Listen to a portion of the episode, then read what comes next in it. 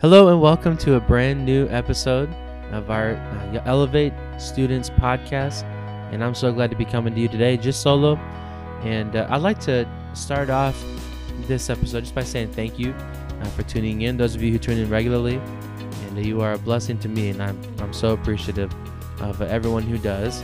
And uh, I'd like to give a little bit of a mission statement for our youth program. We're growing, and we're seeing a lot of visitors and people come, um, you know, for the first time, and people sticking around uh, who have just started coming recently, and it's a wonderful thing. It's an am- amazing, um, you know, story even that we're seeing unfold, uh, even up to this point. And we've only been here for, you know, 14 months. Me and my wife have lived in Virginia for 14 months, and I've been here at Clover Hill Baptist Church, and uh, I have you know the privilege of being the full time youth pastor here, and it's an amazing thing, a dream come true, and I love it. I love every second of it, and I love getting to serve our teenagers. And there's not a thing in the world that I would rather do um, than uh, than plan and prepare for them, and to teach them, and uh, to help them, and, and just and be their friend as well, and disciples, uh, and make disciples of our teenagers. And uh, so I'm blessed. I just want to say thank you for that. And I do want to um, break down a little bit just what we do you know, our mission, our purpose um, that we have taken on in this ministry, um, it's got three steps to it. There's three phases of this ministry. And the first one is find teenagers and to find young people wherever they are, whether it's school, uh, out on the street, you know, uh, or even if it's kids bringing their friends, you know, find them, find them and bring them in. That's the the first step in this whole process. You know, if we're not doing those that thing right, then uh, you know we're not going to be ministering to very many teenagers. So uh, that's the first step. Step two is build them up. So find them, build them up. And uh, I am not. If you've ever heard me preach before or, or teach before, uh, I am not a doom and gloom kind of preacher. Uh, I don't enjoy, you know, focusing on the negative. Um, rather, I'd like to, uh, you know, encourage and motivate and uh, and push to to be better, uh, better people, and that is uh, truly my heart. And I hope that that is communicated to the teenagers weekly. Um, that you know, if they don't have it at home or at uh, school or you know in their everyday environment, that at least for an hour, an hour and a half on Wednesday nights and an hour on Sunday morning, um, you know, our our goal is to make them feel loved because they are and uh, we got some great volunteers and, and myself that uh, that love these teenagers. And uh, and I, I think that they know that. I hope they do for sure. So we want to build them up. We want to help them to become better uh, people better citizens of uh, of Chesterfield County. And then also uh, to serve their church and to serve their youth group serve their friends as well. Send them and then third is to send them out. So we want to find them bring them in find them and bring them in, build them up, and then send them back out. So we want to give them the tools uh, to be successful, uh, to be good Christians, how to live for God, and then to send them out to do it in the real world. And this is not just a game that we play on Wednesday nights and Sunday mornings. This is real life where people need to hear the gospel, and uh, and we're you know the the vessels that God uses to make that happen. And uh, so that's our mission um, at Clover Hill Baptist Church, and especially in our uh, youth program. And uh, I feel like so far that has been successful. Um, you know, our our uh, history of uh, of our teenagers bringing their own friends uh, speaks for itself. And so, and that's a wonderful thing. And I and that's really nothing that I do. You know, we provide a, a place and a space for them, and uh, and they bring their friends, and that's amazing to me. And I've never seen in in my years of youth ministry I have never seen teenagers so actively bringing people, and uh, it's it's amazing. And praise the Lord for that. That teenager for teenagers that care about their friends enough to invite them uh, to come to church, and so I'm grateful. And uh, we we just have such a great time. We're breaking our attendance records. We're jumping up into new uh, new categories for attendance, and um, you know breaking goals that we had set for 2021 and uh, 2022 is just going to be even more uh, amazing and um, you know, we've been talking about some of our programming in recent weeks on Instagram and, and in person as well. And but I'm excited about this leadership team. I'm excited about this canvassing opportunity uh, that we have, and uh, to get the word out in our community. And so I just I would hope that if you're listening to this and you live close to us uh, here in Chesterfield, that you would get plugged in. If you're a parent, uh, we're looking for volunteers. You know, we need people to come and help us. And uh, so if that's you, then please let us know. And uh, we'd love to serve with you and help you serve your teenagers as well. And uh, so we have been in the book of Ruth, uh, jumping into the the the challenge that I have uh, for everybody today. And we've been in the book of Ruth, and we finally are in chapter two, and verses one through nine is the section that we covered last night, and that, that I'd like to cover this morning this afternoon, I guess now. And uh, so we're in the story of Ruth now. So we kind of went through the precursor and, and the preface of the story, uh, and Naomi and the build up, and you kind of see how uh, you know Ruth got to where she is, and so now they're in Judah. To give you some uh, review, if you haven't uh, tuned into any of our other uh, episodes of this particular lesson, and so you had Elimelech and Naomi, their husband and wife and father and mother. They have two sons, Mahlon and Chilion. There's a famine in Judah, and the Bible says that they go to Moab to try to escape the famine. And then uh, while in Moab, shortly thereafter, Elimelech, Mahlon, and Chilion all die. And uh, not before Mahlon and Chilion marry uh, a, a wife each. And their names are Ruth and Orpah. So after all the men in the family are dead, um, Naomi tells Ruth and Orpah, go ahead and go on home. Uh, you know, you have, uh, you know, the, you, you're young, you got time, you can try this again. And Orpah, you know, takes that blessing and goes on home. And then Ruth tells Naomi, look, I don't even want to hear it. That's not going to happen. I'm staying with you. And so Ruth goes back to uh, Judah with Naomi. And there they are. They've, you know, reintroduced themselves and introduced uh, Ruth to uh, the family there in Bethlehem and all the people. And so now they're in Bethlehem in Judah.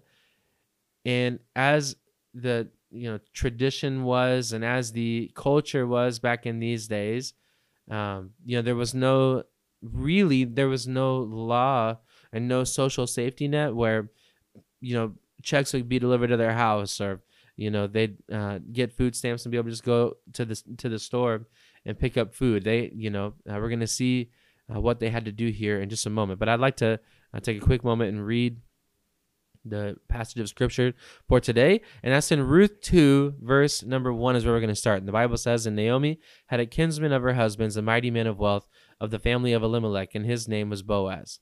And Ruth the Moabitess said unto Naomi, Let me now go to the field and glean ears of corn after him, in whose sight I shall find grace. And she said unto her, Go, my daughter. And she went and came and gleaned in the field after the reapers, and her hap was to light on a part of the field belonging unto Boaz, who was of the kindred of Elimelech.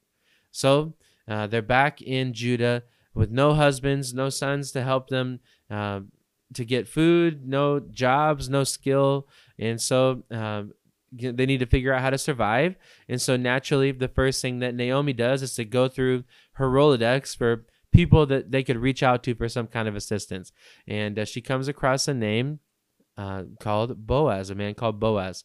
And uh, so he's a wealthy landowner. And now I want to take a moment and we're going to go back. Now, you remember that the reason that they left Judah was because of the famine, right? Elimelech had taken his family and left Judah to go to Moab. And while Elimelech was in Moab, and while, you know, it's hard to say that God was punishing them, he certainly wasn't blessing them, um, given that Elimelech, Mahlon, and Chilion all died. Um, but while they're in Moab, away from the Lord, you can certainly say uh, God had blessed Boaz and given him great wealth. And so um, it's kind of that hindsight is 2020, right? Boaz had a name and wealth. He stayed in Judah. Elimelech and Naomi did what they thought was uh, best for themselves and leave Judah, uh, thinking it was hopeless to stay there. And when they when Naomi gets back, she realizes not only had the people survived the famine, but people like Boaz had even thrived through it. And so you can just imagine, you know, the thoughts that are going through Naomi's head. And uh, but and it's le- another lesson that Naomi learns is that just sometimes it's better to wait on God and rather than to try to take it into our own hands. And that's such an easy thing to do is try to force a situation or make it uh, a, a snap judgment call or decision without consulting uh, the Lord and, uh, and, practical wisdom. We just say, "Look, well, I know this is what I need to do and do it," and then it you know it blows up in your face, or you know you realize years down the line that it would have been better had you just stayed doing what you were doing. And so, it, you know, this has never been an uh, area of expertise for myself. Uh, you know, I like to think that I'm a self-sufficient person. I don't need a ton of help, you know, and I, I can handle things myself uh, I'll figure it out or I'll find someone who does who who can get it done, you know. And uh, so if I have a problem, I can fix it. I don't need anybody's help. And uh, but I can't tell you how many times I've looked back uh, on my life and decisions that I've made and thought, man, if I just would have waited, you know, six more months, if I just could have held out just a little while longer, you know, maybe this would have turned out a lot differently and uh, and better at that. Nevertheless, Ruth goes out to work in Boaz's field and the Bible says in Leviticus 19:10, it gives a command to farmers that they should not harvest their entire field. They when they plow in a straight line, when they get to the end, they should cut the corners and uh, and and leave it behind um, for the poor and needy. And not only that, um, they should, if they drop a bundle, if they drop you know whatever they were collecting, if they drop some of it, uh, they should they should also leave that behind for the poor and needy.